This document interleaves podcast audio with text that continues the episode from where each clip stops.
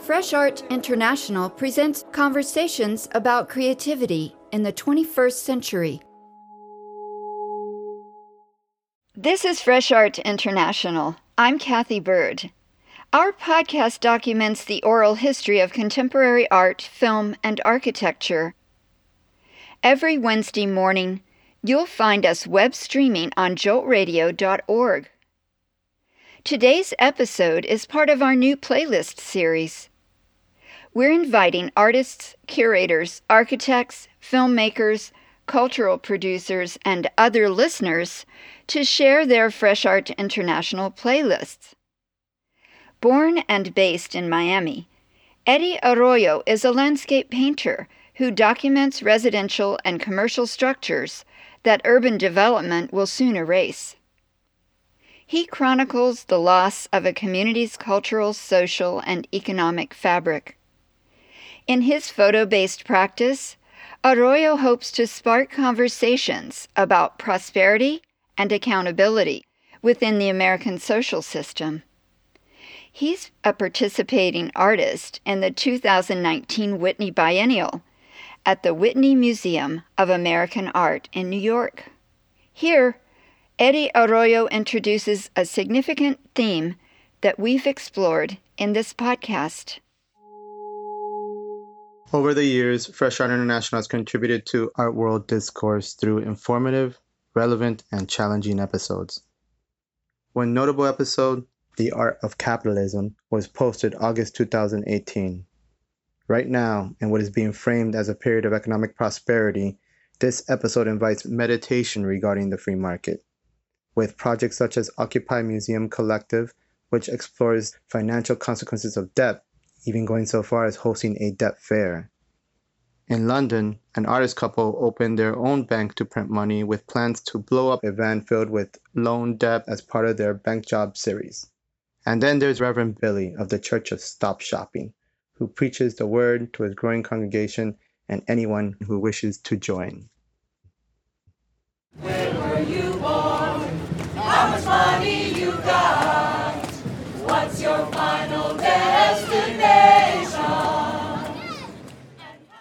This is Fresh Art International. I'm Cathy Byrd. Global trade wars, suffocating student debt, entire countries bankrupt, virtual currencies, and coded financial security systems. What is the role of art and artists in this financial situation?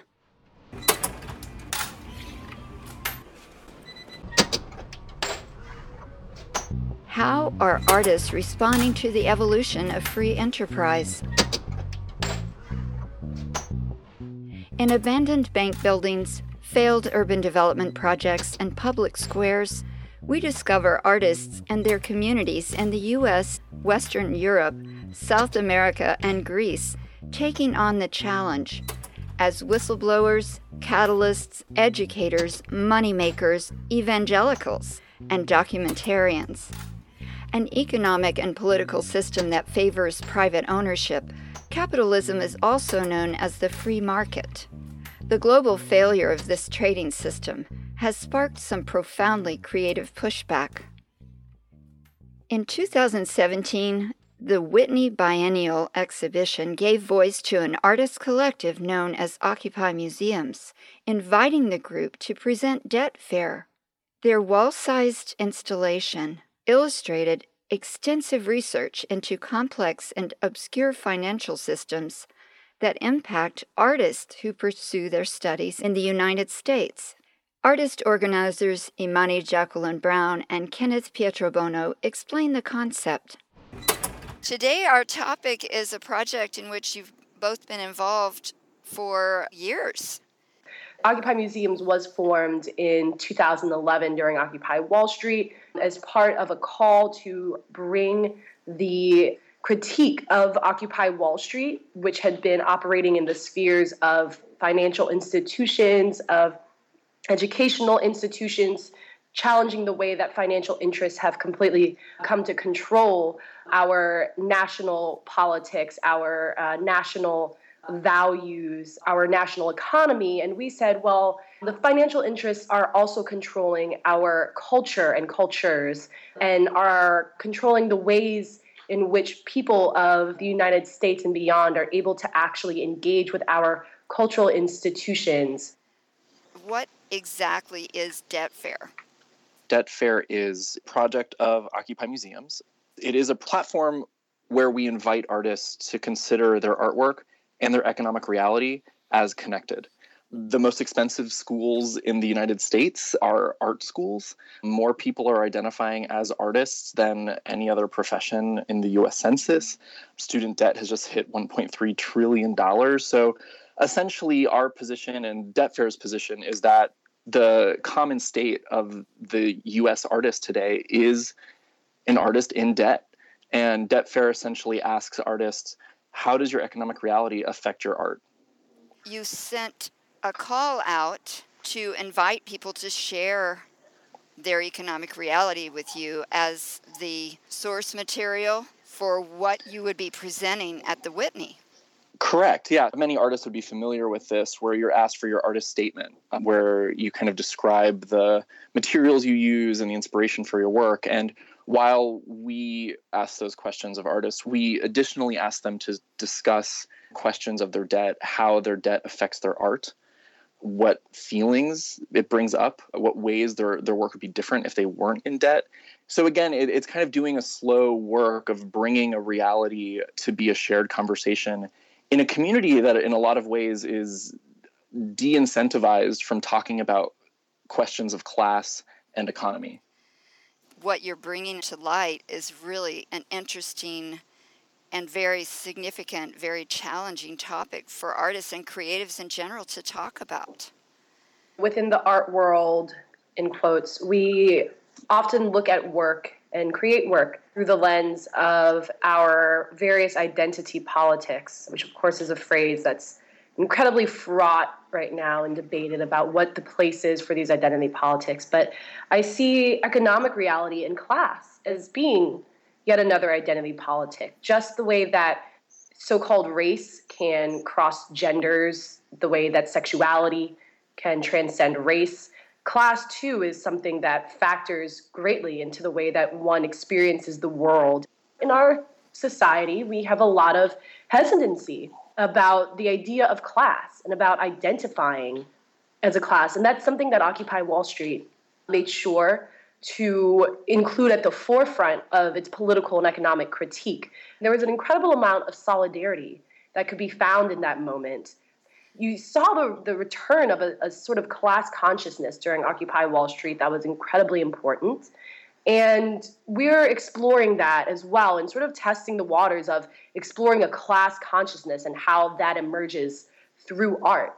Debt Fair is doing is that it's revealing that debt is this current that underlies all of our institutions and all of our realities within a capitalist society. That debt is something that has become nearly impossible to avoid.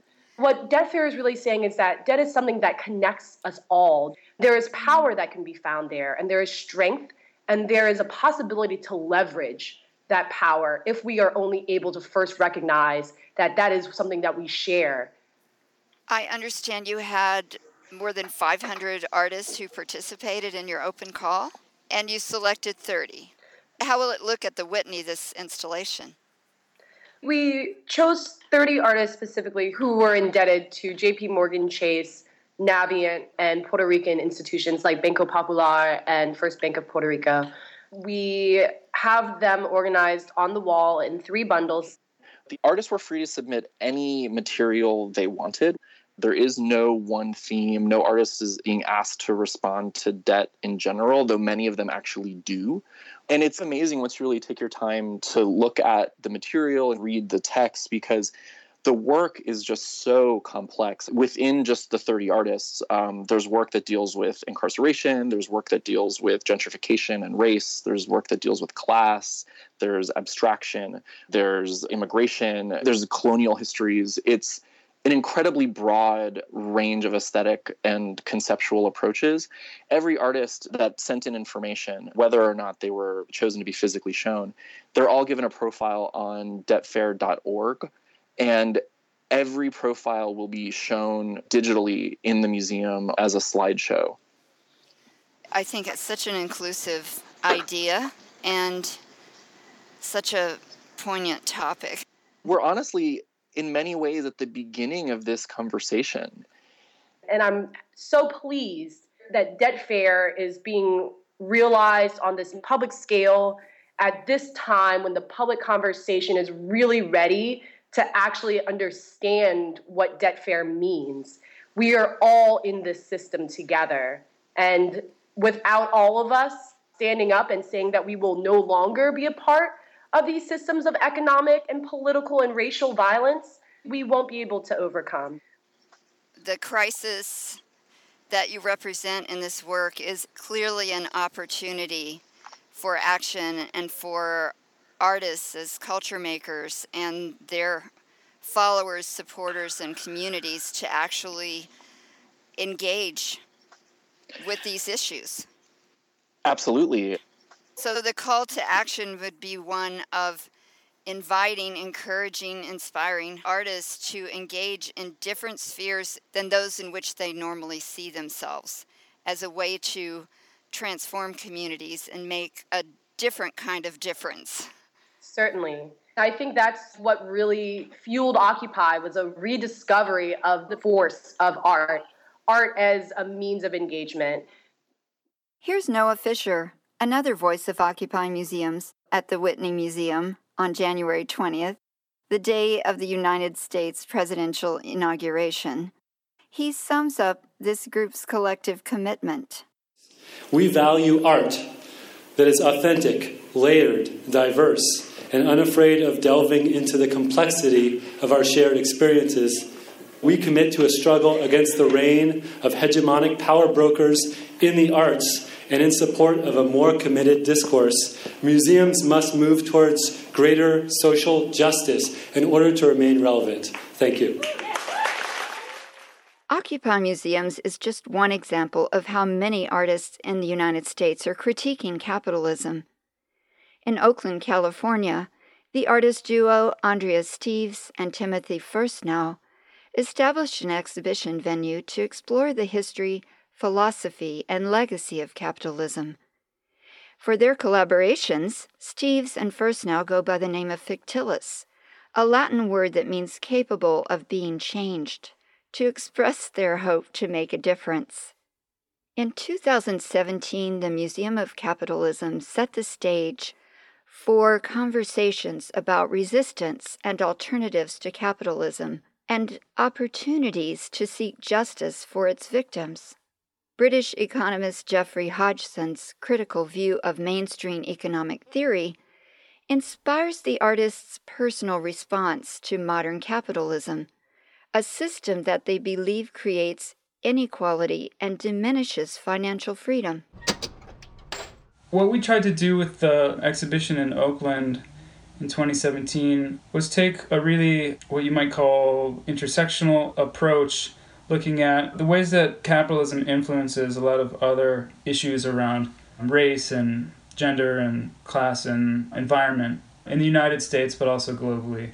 Why is this subject of capitalism important in the context of an art world? I think that there's a lot that we aren't taught about capitalism. The existence of our project and the other projects that you've contacted in other parts of the world speaks to some kind of need for more education and a closer look at capitalism, perhaps in a way that you know existing institutions aren't quite doing. Art is something that's really good at getting us to look at things differently or look at things that are right in front of us but are just too familiar for us to really notice or look at carefully. The museum as an institution is also capable of creating powerful experiences and there's the thinking about capitalism, but there's also feeling capitalism. And one thing exhibitions can do really well is create places where we can explore our feelings, and that includes really complicated feelings. You described it as a museum that treats capitalism as a historical phenomenon and looking at it as a memorial in a way to an idea or a philosophy, a, a system? Depending on who you ask, capitalism is either already ended or in the process of ending or even transforming into something worse. There's a critique there of capitalism.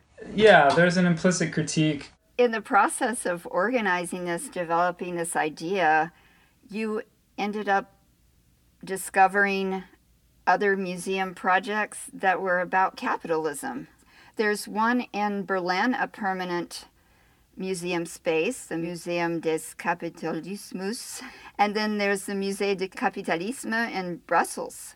Yeah, it's kind of amazing that these three projects popped up at almost the same exact time a few years ago in three different places. Your venue was the Jack London Improvement District in Oakland.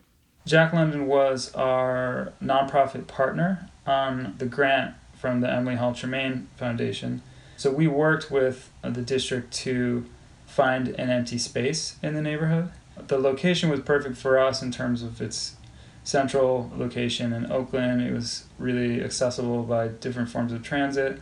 And it was a kind of strange neighborhood, not traditionally residential, former home of the Oakland port, which had undergone this period of redevelopment in the 90s in a kind of attempt to rival San Francisco's waterfront district and never quite worked. So they had just, you know, hundreds of thousands of square feet of vacant commercial space, which for us was almost this ready made exhibit on a certain kind of capitalist speculation and development. The space itself was part of the expose, wasn't it? Uh, yeah, so we had labels actually on the building itself and certain aspects of the building that called attention to this history and the context of the exhibition that combined seamlessly with the labels of the exhibition exhibits themselves. There was a wide variety of artifacts and objects and installations and experiences in the museum, from interactive pieces to a functioning library in the museum, as well as a gift shop, in a kind of an open exhibition design which encouraged random pathways through the museum rather than a strictly linear experience.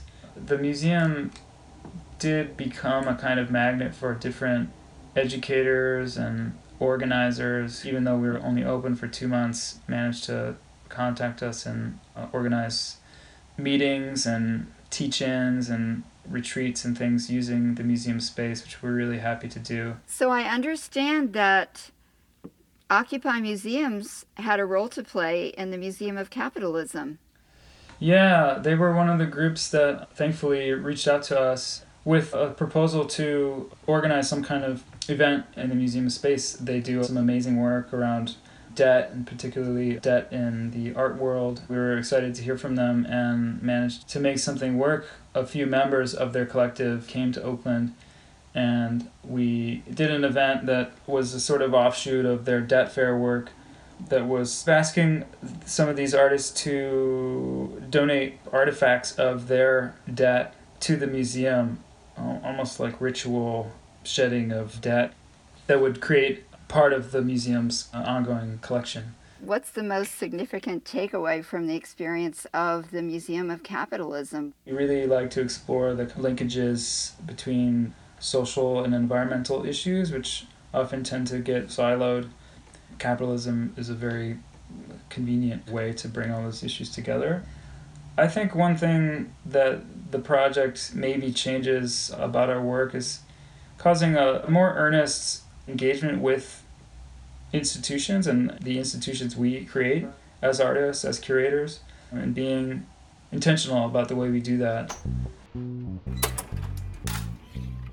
Two more museums of capitalism have materialized recently in Europe. In Berlin, once a politically and economically divided city, and in Brussels, the financial capital of Europe. In 2013, Julian Angianos, a historian and political scientist, were among those who launched Museum des Kapitalismus in Berlin. Their definition of capitalism is a system of dominion that infiltrates a whole society where every relationship is subordinated to consumerism. one very important issue is that for a lot of people, capitalism seems to be so natural that you don't even realize that it's a system that doesn't have to be that way and that could also be changed. And with the museum, we want to show how capitalism works and what all the problems of the system are and uh, what kind of exclusions it produces. We consider ourselves as a political educational project. A lot of groups that come to the museum are school classes with their political science teachers or with their history teachers. What's the experience of capitalism that you bring to the space? It's a rather small museum because we are collectively organized non-profit group, so we can't afford to rent a like huge, huge space. But the exhibition is basically divided into three parts. There's one part about the impacts of capitalism. This is the first part, where we show how capitalism impacts everyday life of each and every one of us. And then we have a second part, which looks at the question of how capitalism actually functions. So, what are the basic mechanisms of capitalism?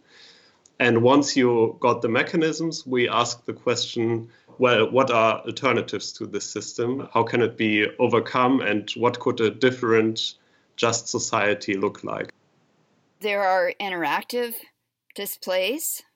Well, we have a lot of kids from the neighborhood and from the house project where we are based in, uh, which come to play with the exhibits because some of them, even if you don't understand them, they're actually very fun to interact with.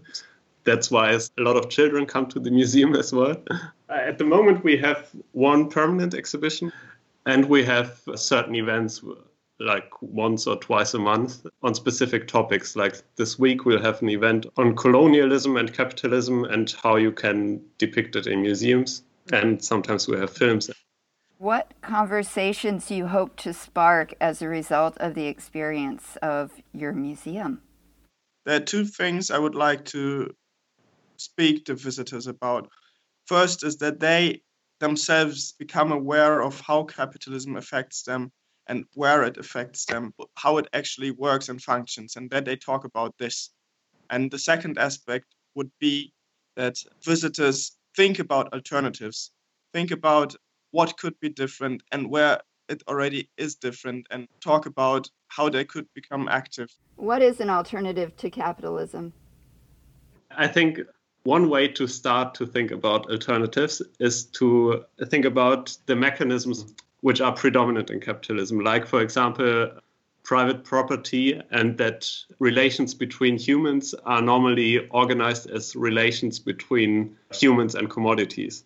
So, one way to start to overcome these mechanisms is to start to search for ways of how to break with these commodity relations. For example, not buying everything, but trying uh, to share, to get connected with other people and try to build relations which are not based on principles of private property, exchange, and domination. This is a very, of course, a very general statement, but I think you have to start with these kind of general assessments to come to more concrete steps. In Belgium, we reach out to Samuel Huss and Chloé Villain, current members of the group that's been operating a Musée du Capitalisme since 2015 launched by university students pursuing degrees in sociology, engineering, and energy, economics, and literature, the collective enterprise involves individuals aged 22 to 36. Their nomadic project has introduced capitalism to more than 20,000 people so far. When most of us were uh, at the university or ending university, our main idea was to create a space for discussion about what society is about, about capitalism, about our economical system. And after long thinking, we decided to use the form of a museum. And we were kind of inspired by the Museum of Communism that's in Prague. So we were like, huh, why is there a museum of communism and not a museum about nowadays society? So then we decided with all young people to create this museum. So we worked like uh, one year to create the, the content. We went to professors to read it, to to check our content on facts, and we created a lot of didactical material to be able to present this difficult topic. Why are you interested in capitalism? What motivated your group to get involved in this subject? Our generation really are questioning the society and ask themselves a lot of questions. The capitalism is answering a lot of those questions. Now we have an exhibition that moves around. We've been into six different locations already. So first it was in the more the south of Belgium, Namur. Then we brought it to Saint-Gilles, so that's in Brussels. And there we had to translate it to, exhibit it in Brussels because it's a bilingual region. Then we brought it to the north, in the Flemish part, Gand, uh, during a festival. Then we brought it in another festival, and then we brought it back to Brussels for a year. How are you defining capitalism for your project? So that's actually one of the first questions we asked ourselves as a collective. Actually, we created kind of our own definition to be able to talk around the same topic. And our definition is capitalism is a system that needs profit through uh, private property. Tell me how the museum looks. How do you occupy the space with this conversation? Every space is filled with like tools to make people discuss the topic we want to talk about. So, for example, there's a huge balance where people can present their choices. There's video material. There's a room that makes you feel like you're in, inside of a bank. There is a whole corridor where you kind of feel claustrophobic because you're surrounded by thousands of objects and it's to talk about overconsumption. We try to present things on walls, but also try to create tools through everyday objects, actually talk about the system we live in. We're trying more to create a discussion. Why does it still exist? What are the opportunities of capitalism? What are the hopes of capitalism? Why do we believe in the system? But and then we counterbalance it with the limits of capitalism. So we look at, ah, okay, uh, we talked about economical growth, but is this possible within an uh, ecological system?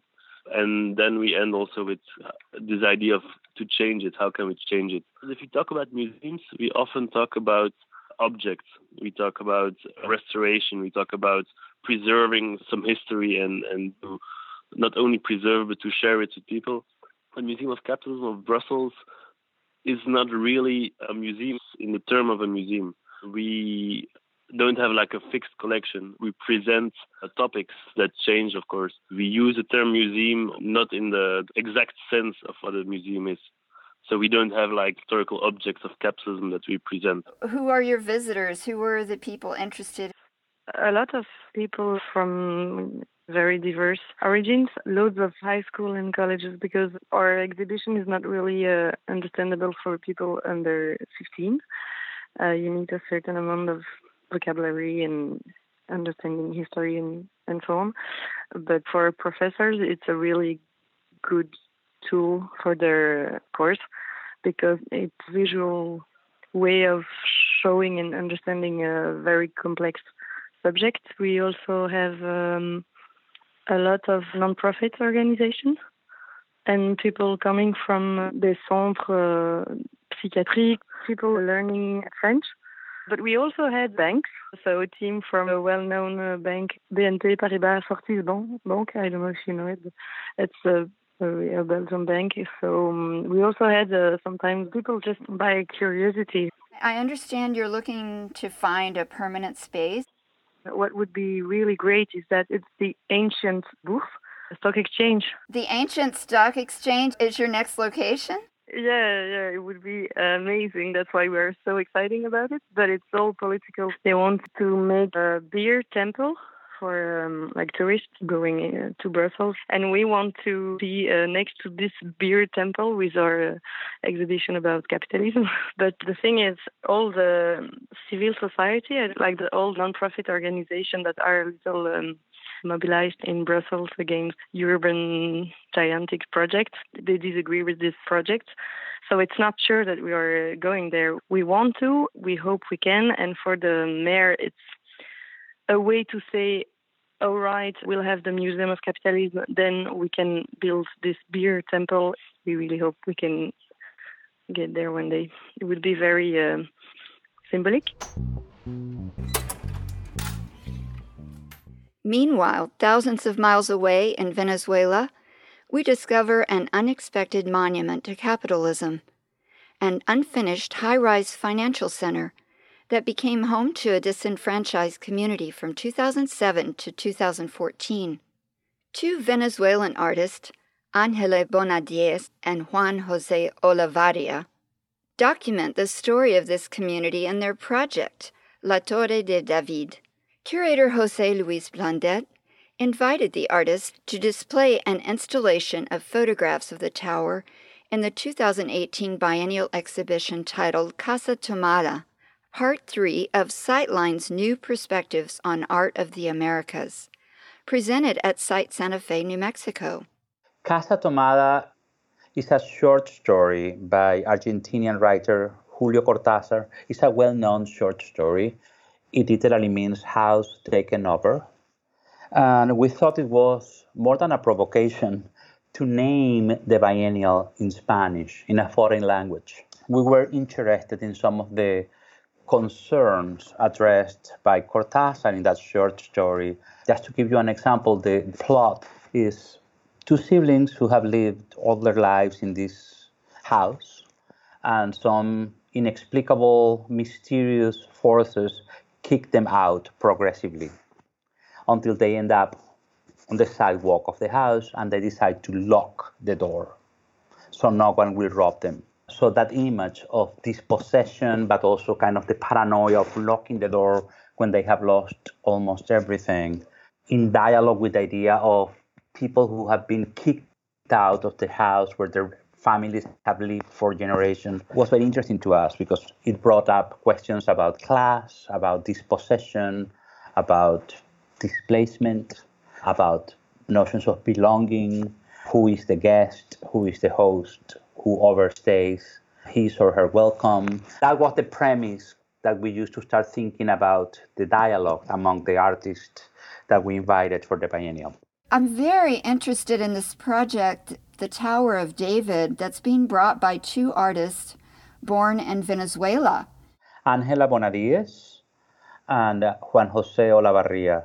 I found it fascinating to read that the Tower of David, to which they refer, was an investor's dream of a financial center that failed to be completed, that was allowed to be taken over by a community. The story is that in 1990, construction of the Tower of David, funded by investor David Brillembourg, began. From the beginning, it had that biblical title, the Tower of David, something that sounds like, I don't know, like from the Bible, from the Old Testament. But Brillembourg died in 1993, and there was a financial crisis at the time. So the construction of the tower is halted and the building remained an incomplete skeleton in downtown Caracas. It was like that for many years. And then in 2007, over 200 families took over that building. It was not an spontaneous taking over of the building, but it was commanded by different groups that were active in Caracas somehow endorsed by the government that took over the tower and they lived on finished floors.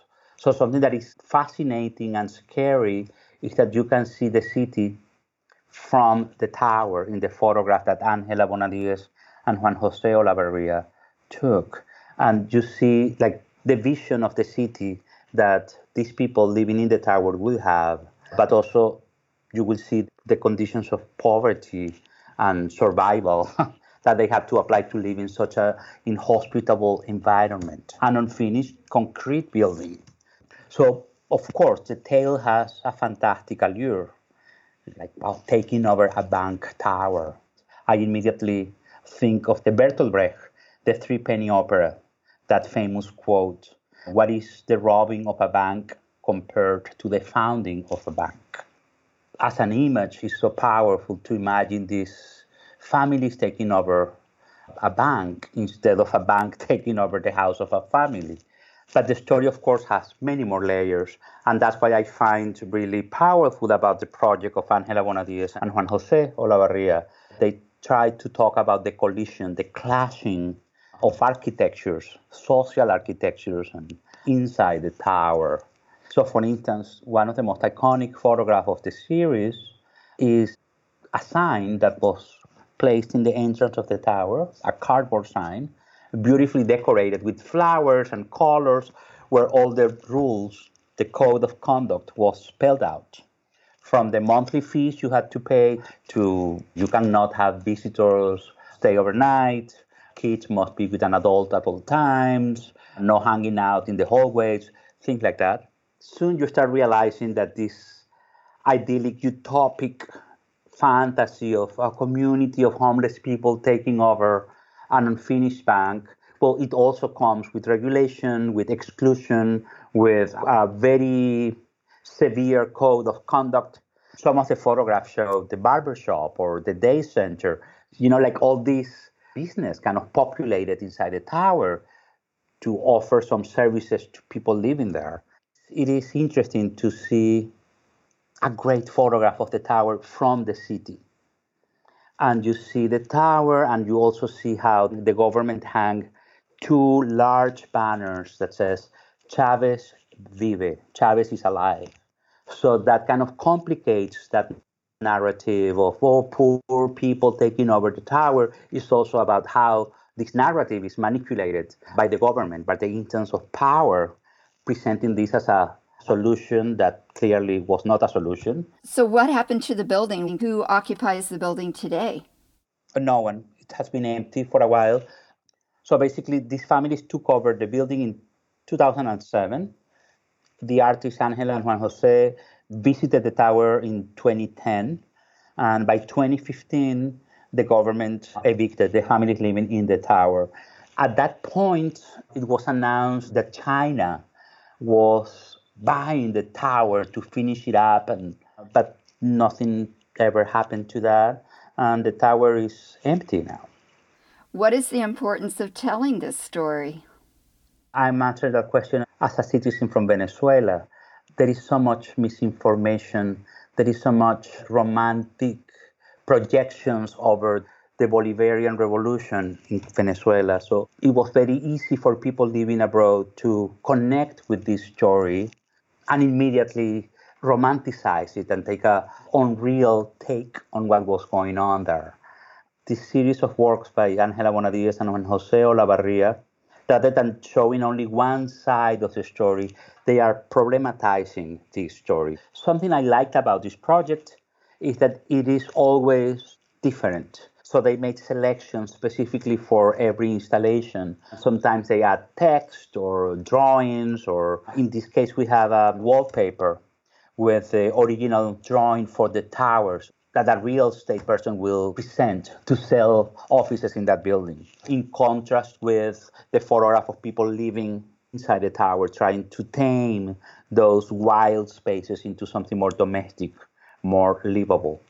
The artists have interpreted what they witnessed and recorded of community life within the Tower of David in multiple ways, including a spoken word performance titled The White Elephant, El Elefante Blanco.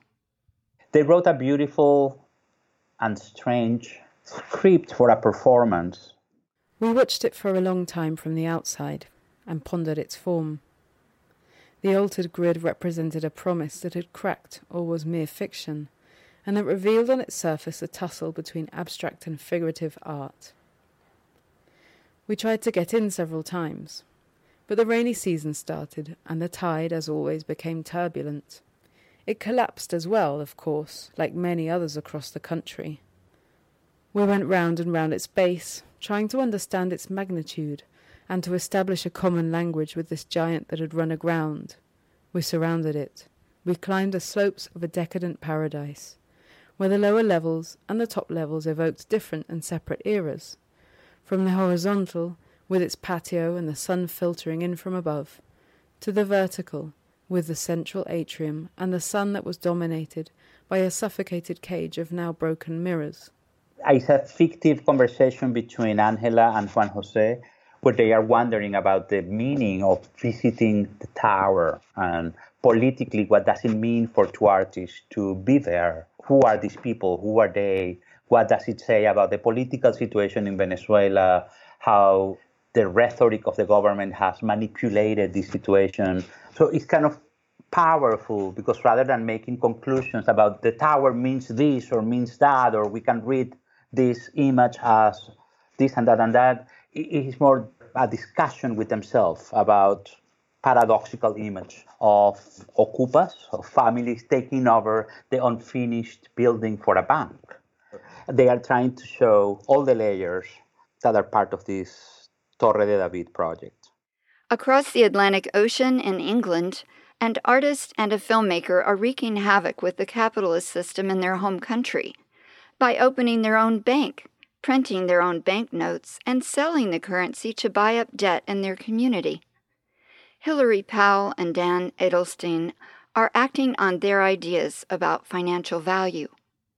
Their optimistic foundation demonstrate what Powell refers to as pessimism of the intellect and optimism of the will we've worked together, but this is a project where really our different the filmmaking and the art and the participation and community have all come together within this bank job that we're doing. So, what sparked this bank job? This whole idea of creating, I believe, your own money. You're actually printing money. I saw the pictures. Yeah, we yeah. are. Yeah, we are printing our own money. On the faces of our notes, we have local heroes replacing Adam Smith, the Queen, and Winston Churchill. So we have Gary, Syra, Steve, and Tracy as our heroes. Gary opened a food bank in the area. Syra runs Plate for You with her entire family, which is a homeless kitchen.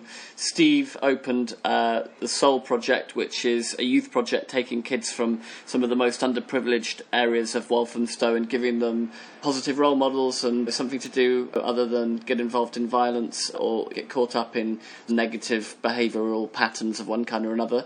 Finally, Tracy is the headmistress of our children's school, which is also in the area, and those four characters are our basic heroes on the banknotes that we are printing here. We're talking to you from our bank, which is Hoe Street Central Bank HSCB and not not BC on uh, High Street in Walthamstow, which is a northeast London, not really a suburb. It's kind of well connected, but uh, up and coming in that like kind of regenerating area in, in London. So we've taken over what was the co-op bank. It was empty and a co-working organisation moved in. We had that kind of rare opportunity to be able to set up our own street-facing money creation act in a location that is a good location for engaging community. It's on a kind of London high street. I suppose the story of why we're doing this begins actually in America, really. yeah, America and a group called Strike Debt. They really inspired us because they were buying up and destroying millions of dollars worth of student and medical debt in America. They've changed their name now to the Debt Collective. Andrew Ross, who's a professor at New York University and one of the founding members of Strike Debt, wrote a wonderful book called Creditocracy. And I read that. He described that as movement literature around the act of debt abolition.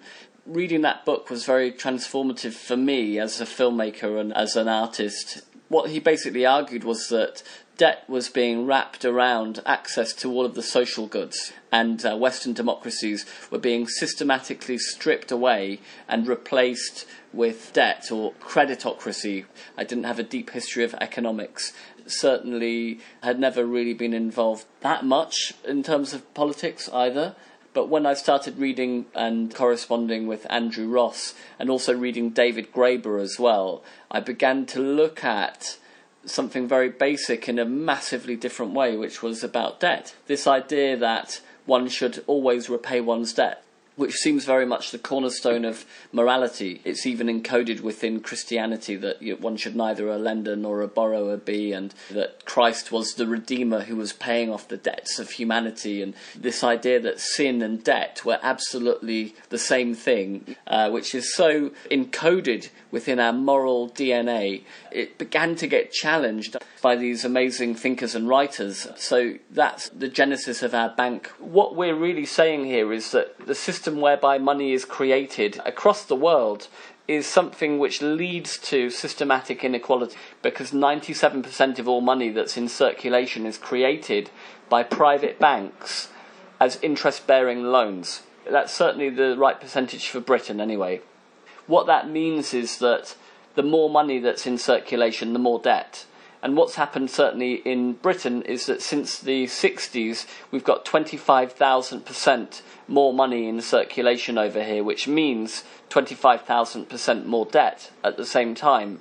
And most of that debt, about 64% of it, is created when banks make loans for mortgages. Because that's a non productive area in the economy, it inflates the value of houses to the point where it's very, very difficult for new house buyers to afford to buy a, a new house. And it also means that rents go up as well. There's a huge lack of awareness of it because in November last year, 2017, uh, this group called Positive Money did a survey of 100 politicians in Westminster, and 85% of them didn't know where money comes from. And that's a shocking statistic. So that's why the bank, in a, in a way, is an educational project as well as everything else. One of the major things that we're trying to argue is that the money system itself is leading to this kind of systematic inequality and encoded within money the type of money that we use in society is it's like an invisible force of destruction. And so what we're trying to create through the bank is a kind of positive form of money which is looking towards social value as the defining characteristic of what money should be about. There's no harm in people having debts between one another. That's normal in any community. We run up debts between us. It's how we pay one another back, effectively, is, is the question. What is the experience of your bank? How is the community engaging in this bank? Well, we set it up so the kind of purpose of our money creation is that we are printing our own money in order to raise enough money, so we're raising forty to fifty thousand pounds, and we're at thirty thousand in order to buy up local payday debt, and then also give the other half of the money to the people featured on the notes and their causes. So our bank itself, we put out calls and we have a diverse selection of local people, not all of them artists. We wanted to have a real mixture of people who had printmaking skills to work on a public production line. So everyone's in their uniforms, which involve like green visors, you know, like the accountancy visors.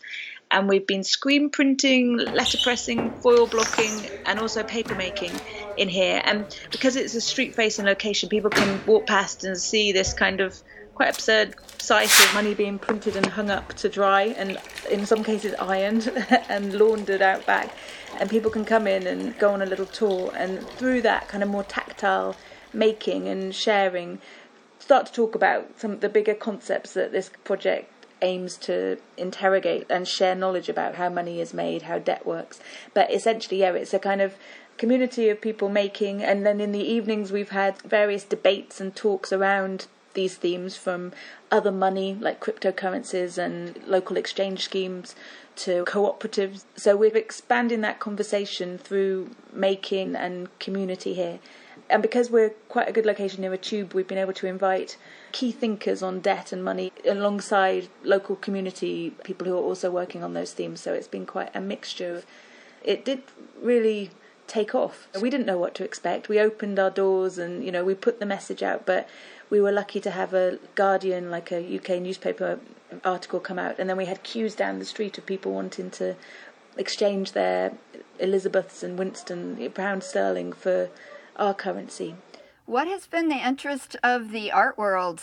It's growing. Like let's say that it's growing. I mean, like so we've we've sold full sets. I suppose more institutions than art world gallery but institutions we've had the Victoria and Albert Museum have bought a full set because it really they have a remit of collecting the art of protest and then the Bank of England Museum, the Museum of London, the Fitzwilliam Museum. So we've yeah, these major institutions have recognised the, I suppose, the social. They're all collecting for different we're, we're reasons. trying we're trying to get the Tate to um, accept like one of our, our next plan is to explode a cash in transit vehicle f- full of all the debt that we're just buying up now uh, literally to explode it with plastic explosives and call it Big Bang 2 and then to try and hang that in the turbine hall of the Tate Modern so I've been tweeting to the Tate asking them if we can use their turbine hall for the installation we're being a little bit provocative in our um, attempts to bring this into the art world Let's talk about the film. You're actually, I'm sure, using the site of production there as some of the content. Yeah, it's been a long process, but we've started filming, you know, in America meeting Strike Debt, and it's been like maybe four years of building this, and it only became bank job quite recently, really, when we found the bank, when we decided to make these local people into the characters on the notes, and that took a long time to persuade people to kind of stand up and be a, you know, they're kind of like icons on the notes. So the film itself will contain all of this. I love your description. An unlikely team, unsurmountable odds, even explosions. Yes. Yeah, that's the, the climax. We're taking our cues from the genre of the heist movie. I I guess you've probably seen the, the original Italian job with Michael Caine. Have you seen that? Yes. There's a moment in that film where they're practicing the explosion of trying to blow up a cash in transit vehicle, which they're going to take all the money out of. And they try and blow up just the doors, but they blow up the entire vehicle. And then Michael Caine says, and Hilary does this better can't than do me. it. Oh my god. Go on. You're only, only supposed to blow the bloody doors off. That's not it at all. Hilary did that very well as an Australian. So we're quite interested in taking oh, a, a similar moment to that, but we want to blow up this cash in transit vehicle, and we're going to call it Big Bang 2 because Big Bang 1 was 1986 when Maggie Thatcher deregulated the city and allowed the city traders to use retail bank money to speculate on the stock market and also to make loans to whoever they fancied without worrying about the fractional reserves they held in their vaults, which led to massive price increases in housing around Britain. Big Bang 2 is the climax of our oh, movie Of our where we're going to blow up this cash in transit vehicle, blowing up a million pounds of local debt in the back, and that's going to be like the heart of our film, really. So there's lots of films that you feel you should watch on economics and money, and they tend to be quite dry. And, and even though they're containing all those messages, it's hard to engage audiences in some of them.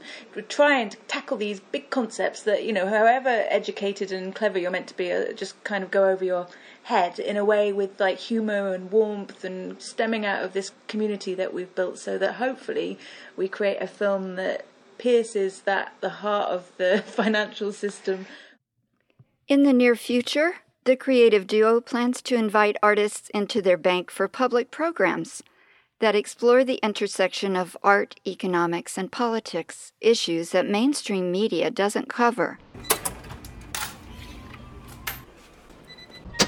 Reverend Billy, a New York based artist activist, is known for attracting the attention of media and law enforcement officials, too. Fresh Art International met up with Billy in Athens, Greece, where he was appearing in the annual Athens and Epidaurus Festival. With his disciples, the Reverend has been preaching against consumerism for nearly two decades, carrying out cash register exorcisms, retail interventions, corporate resistance, and public protests. I started it with Savitri, who's here somewhere, and uh, the two of us started this thing. Her dad is a radical Muslim. My parents are radical Christians, Dutch Calvinists from Holland, Michigan. The people who brought you apartheid and Blackwater, USA, and so forth. So we're, we're both from that kind of background, very sexist, racist backgrounds. We think that consumerism is the new big church in the United States and in the West. Shopping is a religion, and we want to deprogram the shoppers somehow. After a press conference in Syntagma Square in front of the Parliament building, the group staged a march down the city's main shopping street. We are visitors in this great city, but we are aware of the tensions that exist here. They are alarmingly similar to those in our home city, New York. In Athens, The Stop Shopping Choir focused on what many consider a key factor to both the debt crisis and the refugee crisis in present day Greece. Prefigured here is the end game of capitalism after draining us of our complexity, shadowing us with debt, anxiety, and isolation, and wreaking havoc on the Earth's life system. Capitalism has nearly completed its project, forcing us into the narrowest of roles until there are only two kinds of people in the world tourists and migrants. We live in service to billionaire overlords, as unaware of our servitude as we are of our freedom. Although both sectors are victimized by capital, the suffering is nothing like equal. A much greater share of the pain is borne by the migrants. Donald Trump is our first target, as his presidency is little more than a global brand, more insidious and vapid than any other, and more destructive and emblematic of the terrible pressures exerted by capitalism.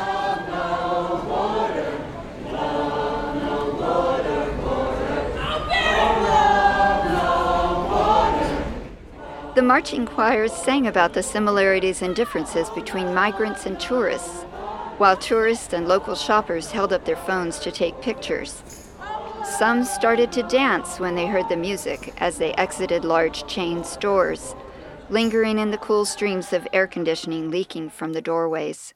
Local buskers at the heart of the shopping district added instrumental backing.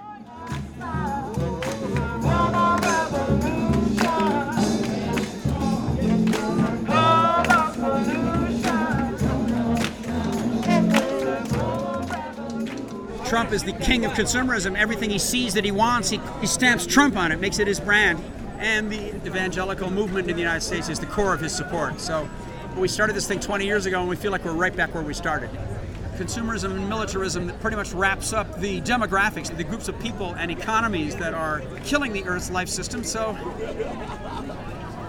tourists have got to, basically, people who are just shoppers, they've got to recognize that what they're doing is not prosperity, it's not a good economy, it's not helping people, it's not freedom, it's not your nation state, it's not your religion. They've folded everything into consumerism now, right?